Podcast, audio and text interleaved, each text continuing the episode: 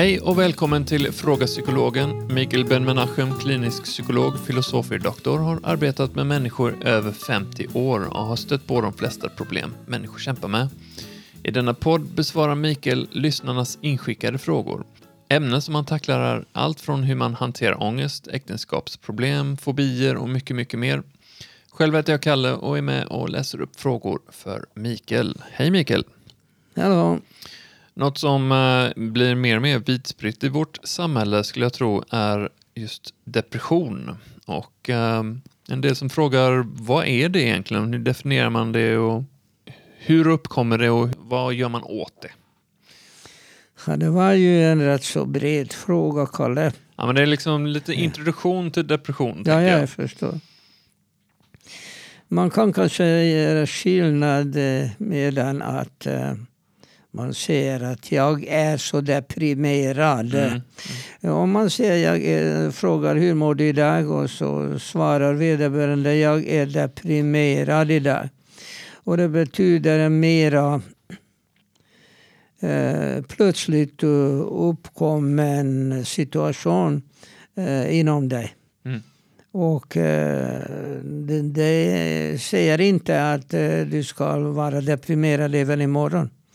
Eh, så att man kan eh, göra en viss skillnad mellan en, eh, en plötsligt uppkommet känsloläge eller en rätt så varaktig sätt att vara. Och om vi nu lämnar den här biten att jag känner mig deprimerad Mm för att eh, det egentligen är ett väldigt normalt, ett normalt företeelse. Där någonting har hänt som har gjort dig deprimerad eller ledsen och det kan ju vara eh, vad som helst Mm. i princip. Det kan vara mindre saker. Om eh, någonting gick emot dig på arbetet eller hemma. Det kan vara någonting mycket mer allvarligt. Eh, kanske ett dödsfall i, i familjen. Och ännu mer allvarligt om det är en mycket nära eh, släkting som, som har gått bort. Eh, och du blir mycket ledsen för det. Eh, det kan man också kalla för att vara deprimerad. För att eh, då har det uppkommit kanske en ny situation som du inte riktigt vet än hur du ska eh, klara. Mm. Men så talar vi också om att en, en människa är, eh, har, har depression. Mm. Och eh, då, då betraktas det eh, mera som en sorts sjukdom. Och det är klart att, som jag sa tidigare, det finns inte rent psykiska och rent fysiologiska ting.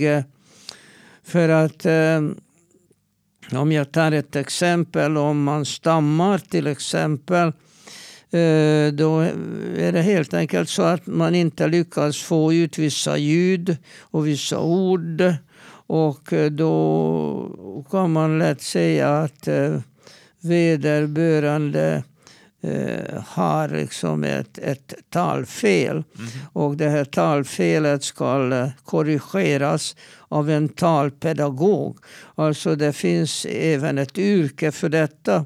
Naturligtvis så olika talpedagoger arbetar på olika sätt. Men eh, alla som stammar eh, kan också tala helt bra utan att stamma. Eller sjunga. Eller säga, eh, deklamera dikter utan att stamma. Och det betyder för oss psykologer att det här handlar inte eh, enbart om, om att talorganet har något eh, grundläggande fel. Mm. Eh, utan det, det handlar om något helt annat. Och eh, därför är det man eh, har depression. Så om man ser det här från medicinskt håll så skulle det vara någon sorts sjukdom. Och eh, det finns ju goda och effektiva antidepressiva medel.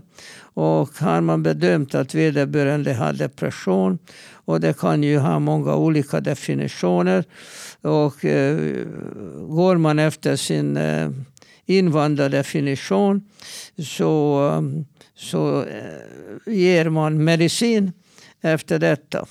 Eh, problemet med den här medicinska modellen är bara att eh, om det vore en sjukdom och då har man ett botemedel så borde det fungera också tvärtom.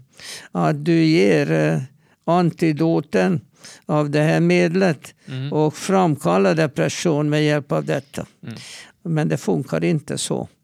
Uh, och det är därför är det här sjukdomsbegreppet uh, är lite tveksamt. Å andra sidan så vet vi att uh, antidepressiva medel fungerar. Och det till och med fungerar bra även för andra problem till exempel epilepsi eller sömn, sömnsvårigheter och så vidare.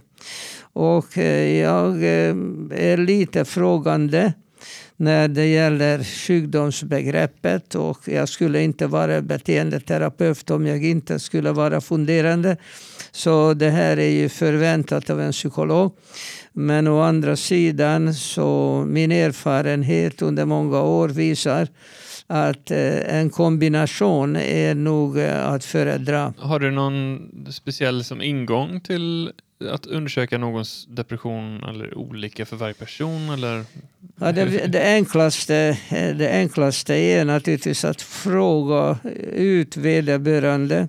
För det första, för mig, det är en väldigt viktig indikator om det är vederbörande själv som eh, signalerar eller om det är någon annan. Uh, vad menar du att någon annan säger? Gud, ja, du, det kan vara du är deprimerad. Mamma, kan vara maken, kan vara barn, ja. barnen, det kan vara olika. Och de för deras talan liksom? Eller? Ja. ja. och jag kommer så väl ihåg, jag skulle träffa en uh, ny patient som hade ätstörningar. Vi har inte pratat hittills så mycket om ätstörningar. Nej. Bland de svåraste psykologiska problem som en psykolog eh, försöker arbeta med.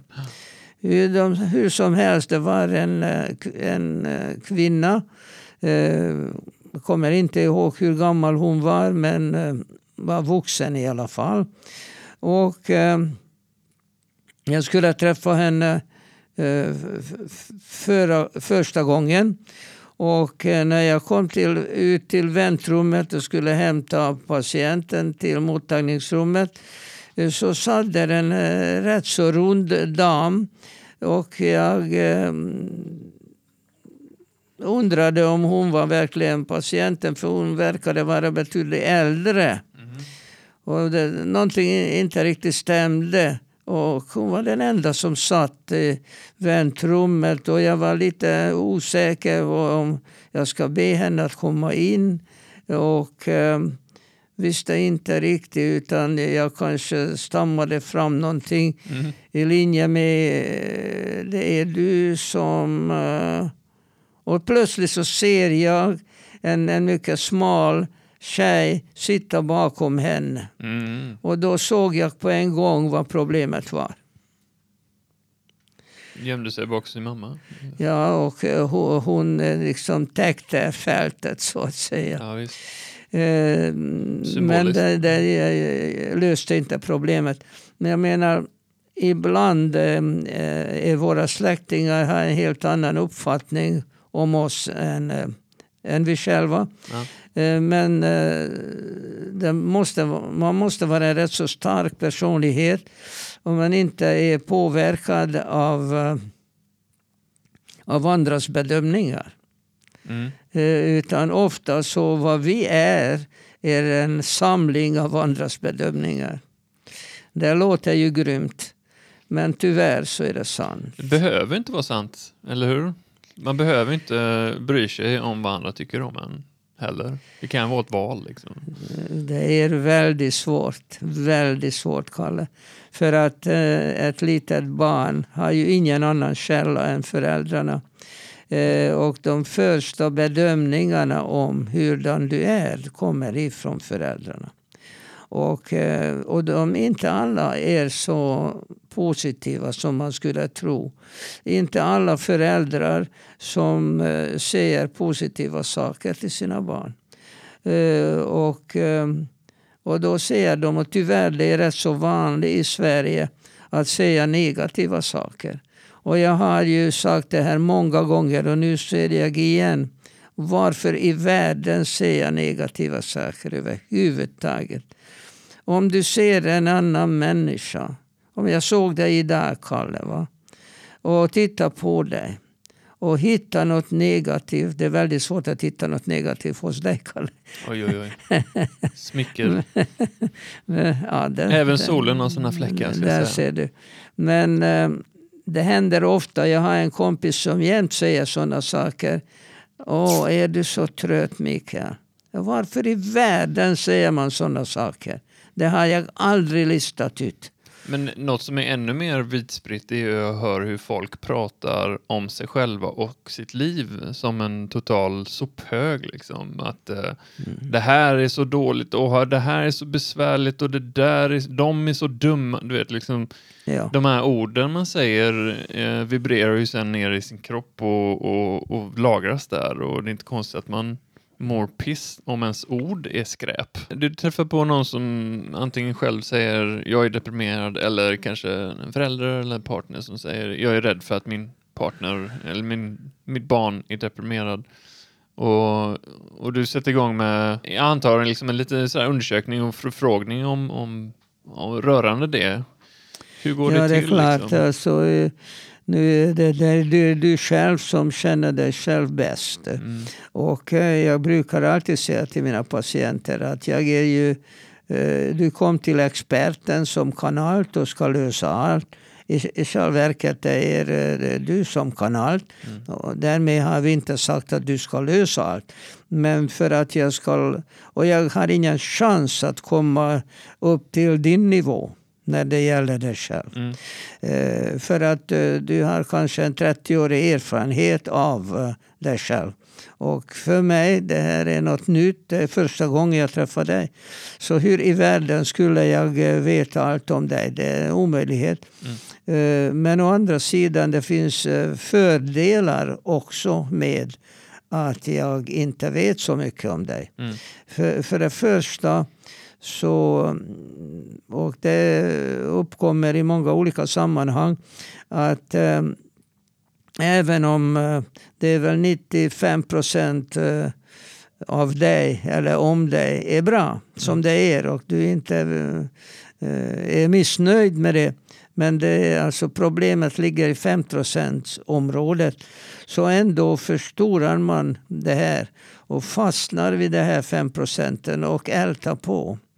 Mm. och kör om och om och om igen. Man känner väl till eh, alla bilder som man eh, då projicerar inåt. Man känner alla sina tankar kring det här. Man känner till att det går inte att göra någonting åt. Och det kör man om och om och om igen. Så att det hjälper inte att det är du som vet mest om dig själv. Så fastnar du i vissa tankar. Det är som i ekorrhjulet, att du kör runt och runt och runt. Mm. Och det, där kommer in någon utifrån och vi pratade om tidigare om lekmän och psykologer, om det finns någon skillnad. Om du går hos en, en god vän och hoppas att han kan råda dig något uh, vettigt. Att, uh, att uh, lösa dina problem eller går du till en eh, fackman om det finns någon större skillnad mellan. Och undersökningar visar att det inte alltid är så. Men eh, vad en eh, som kommer utifrån kan göra det är att ställa frågor som du, du inte brukar fråga. Ja, men vi måste, måste börja någonstans. Och ofta gör psykologer det felet. Eh, psykologer som överhuvudtaget är eh, intresserade av din bakgrund. För att det finns en hel del psykologer som nöjer sig med att fråga ut dig, eh, eh, berätta lite om om din tidigaste barndom. Och de vet ingenting om dina föräldrar. Och ännu, ännu mera sällsynt att uh, kolla lite om mor och farföräldrar. Det kan ge en hel del mycket viktig information. Mm -hmm. När, uh, när du liksom klagar över din far hurdan han var eh, gentemot dig och hur han präglade din självkänsla och hur du tyckte att du var värdelös till exempel. Det beror i hög grad och ofta av hur din far eh, var när han var liten och hur han behandlades av sina föräldrar. Eller precis tvärtom brist på föräldrar och så vidare. Så att jag tycker att det är värdefullt att inhämta även sådan information. Vad, vad, tycker du är viktigast eh, hos en människa och även när man ska kanske behandla en depression? Att studera ens omständigheter som du säger, liksom ens föräldrar och, och morföräldrar och sådär. Eller de val man har gjort i livet som har lett en upp till den här punkten? Ja, alltså en, en depression eh, ofta har djupa rötter. Mm. Det är väldigt sällsynt att eh, en depression bara byggs upp. Det är inte ovanligt, men eh, det är sällsynt. De, de flesta eh, depressioner kommer från barndomen. Att, um, ofta det handlar om barn som växer upp i uh, på olika sätt svåra uh, situationer. Eh, väldigt vanligt med dåliga skilsmässor. När barnen liksom hamnar i mitten. Det finns föräldrar som kan prata med varandra bara genom barnet. Och det brukar inte barnet klara av. Mm. Alltså vi berövar barnet eh, sin barndom det är många gånger handlar det om äh, jämförelser. Där barnet jämför sig med andra barn. Och det gör de redan i dagiset. Och när barnet kommer upp till dagiset och är kanske redan vid fyra fem års åldern då har hon redan en rätt så bestämd uppfattning om sig själv. Och det är styrt av uh, familjesituationen. Alltid. Mm. Och eh, barn som visar depressiva tecken i den åldern. Det är alltid ett resultat av eh, familjesammanhang. Och det finns ju mycket väl fungerande så kallade ofullständiga familjer. Ofta när en mamma är tillsammans med sina barn och pappan kanske inte alls med i bilden. Mm. Och eh, på grund av att numera, och mycket klokt, domstolarna i olika vårdnadstvister eh, vill att bägge föräldrarna ska ta eh, ungefär lika stor del av barnuppfostran. Det är mycket bättre än vad de har gjort tidigare. Slutligen, jag är nyfiken på vad du tänker runt eh, om depression har ett syfte eller till och med en nytta? Jag tror varken eller. Jag tror inte att depression har... Du tänker på en sekundär sjukdomsvinst. Nej, alltså att det kan vara någonting behövligt för en psykiskt att ta sig igenom för att bli mm. ja, starkare ja, ja. på andra sidan. Ja, så menade jag. Men eh, jag tror att depression är mycket mer allvarlig än så. Eh, jag brukar, eh, jag brukar likna depression eh, som, tidigare så, så hade de sådana bedöm, bedömningsgrunder som neuro, neuros och psykos. Det har du hört talas om. Mm. Och eh, vad är skillnaden mellan neuros och psykos? Brukar jag eh, berätta om om du eh, börjar gräva i trädgården och eh, gräver och gräver och du står i gropen. Mm. Och du fortsätter och gräver och nu står du rätt så djupt i, i, i gropen. Äh, men du kan fortfarande se ut och se hela trädgården så det är inget problem med det. Men så fortsätter du gräver och nu, nu har du kommit ner att det är bara huvudet som sticker ut. Då börjar vi prata om borderline.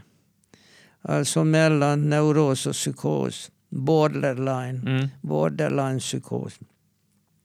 Och när du har grävt så djupt att du inte längre ser ut utan du ser bara din verklighet i gropen, inget annat. Då pratar man om psykos. Och bägge är ju psykologiska problem. Men det är där man inte längre liksom har sina bedömningspunkter eller eh, inte ser eh, världen utanför längre. Mm. Eh, då, då är det mycket allvarligare problem. Och det, det har definitivt inte sådana eh, sekundära sjukdomsvinster att man har kommit till den situationen för att man kan vinna någonting på det. Jag vågar påstå att man vinner ingenting på det. Och det är vederbörande medveten om. Många gånger, men inte alltid. Jag har eh, upplevt två stora depressioner i mitt liv. Eh, en gång när jag var 20-årsåldern och en gång när jag var i 35-årsåldern och sånt där. Och båda gångerna när jag kom ur det, så båda gångerna har jag kommit ur stärkt eh, som person, lärt känna mig själv på en helt annan nivå. Och sen också upplevt båda gångerna mer eller mindre som att eh, jag behandlade mitt inre som en, du vet den där garderoben man bara slänger in grejer och stänger snabbt och liksom hoppas att inte dörren bara flyger upp igen av allting man kastat in där. Utan depressionen är då kroppen och sinnet som säger till nu måste du tömma den här garderoben, nu måste du äh, möta allting du slängt undan och hur gjorde du det här? En gång för alla. Lång process sådär liksom, men... Men fick du lite hjälp eller gjorde du det själv? Nej, jag gjorde det själv, mer eller mindre. Uh, på olika sätt. Det för, liksom, 20-årsåldern var nästan en slump sådär, liksom, att jag kom ur det. Men uh, den i 35-årsåldern där, det var liksom... Uh, allt möjligt. Jag bytte, jag, jag bytte livs, liksom sådär, såg över mina vanor och, och börja meditera, börja äta annorlunda och såna grejer. Och liksom börja... Fick du medicin? Nej, då, nej, jag gick inte till någon psykolog eller någonting. Men jag, jag såg över mina grundprinciper i livet. Sådär, liksom. Sömn, dryck, eh, diet, eh, vänner, vad jag konsumerade, vad jag inte konsumerade och allting sånt där. Och, och, eh, och, och till slut så är det liksom kommit över den humpen och numera, jag känner igen liksom när det där börjar ackumulera igen eh, och kan hugga det snabbare eh, nu när jag varit med om det några gånger. Mm. Och därmed så har de depressionerna, i alla fall för mig, gett en vinst. Eh, smärtsamt men lärorikt. Sådär. Och, det, det, det, vad du säger det visar bara din styrka. Att du är innerst inne en stark människa med mycket bestämda åsikter. Mm. Och det, det, det, är bra. De flesta människor klarar inte av det. Men de flesta människor ber inte om hjälp heller. Nej. Utan de som eh, inte klarar av och ber om hjälp är en mycket liten grupp. Utan de flesta lever med det. Mm, det. Och det är klart att det kanske inte är den livskvalitet som de någon gång har drömt om att ha. Men eh, de tror inte att de kan göra någonting åt det. det. Och, och å andra sidan skäms för att be om hjälp. Jag hade framförallt när jag var i 20-årsåldern svårt att verkligen sätta ord på det. Det var bara en stor odefinierbara eh, obehaglig massa i liksom, huvudet och kroppen. Sådär. Eh, varför är jag så här? Och, och då, eh, jag är inte så uttrycksfull alltid utåt sett med mina känslor och, och sådär men det blev ju, jag blev ju tvungen, jag till slut, ja, liksom ja. där första ja. depressionen så tog jag bara ett papper och skrev hjälp mig sådär liksom 50 gånger. mm. uh, det kommer ut på något sätt. Det är en bra teknik. Ja. Det, det borde beteendeterapeuter använda. det kändes dock väldigt mörkt. Nej, det, där ser du mellan lekmansterapi och eh, fackmansterapi att, att skillnaden är inte så stor. Nej, verkligen. Ja, båda har lära. Men eh, du kanske har läst lite litteratur eller fick lite förslag för, från olika eh, författare om vad man gör i, i sådana situationer. Ja, framförallt efter den förra depressionsperioden jag hade där, 35-årsåldern. För då, efter det började jag liksom, då tyckte jag det var intressant med psykologi och sen började jag jobba inom vård och omsorg med människor. Mm, och det mm. blev ännu mer liksom angeläget ja. att förstå det kanske att du bestämde dig för att uh, ha eh, en sådan sysselsättning hängde ihop med det? Ja, jag, ja det är mycket möjligt. Um, omedvetet åtminstone så där dök det mm. upp. Ja. Tyvärr så finns en hel massa psykologer som har valt yrket för att de vill liksom bota sig själva. Mm. Och i och för sig så är det inget fel och eh, en gång så sa en psykolog till mig, jag fattar inte att du som har så många problem eh, kan vara psykolog. Nej. Nej, jag tycker att det är tvärtom. Eh, jag känner igen de flesta problem som folk kommer till mig med. Men just när det gäller vissa problem, som till exempel ätstörningar eller just depression. Det, det, har jag inte haft och jag därför närmar mig mycket ödmjukt till människor med sådana problem. Mm. För jag själv inte har upplevt det. Nej. Och det är ingen nödvändighet. Eh, freudianska psykologer brukade ha en sådan utbildning att de själva måste gå igenom psykoterapi. Det krävs inte för, av dagens eh, KBT-psykologer. Men jag tycker att det är inte så tokigt om man eh, betraktar sig själv också som patient Nej, en del gånger. Eh, det kan vara rätt nyttigt. Mm. Men som sagt var, de flesta depressioner eh, kommer från barndomen på olika sätt. Ofta det är helt eh, utan barnens eh, medverkan. Mm. De är för, ofta för små för det.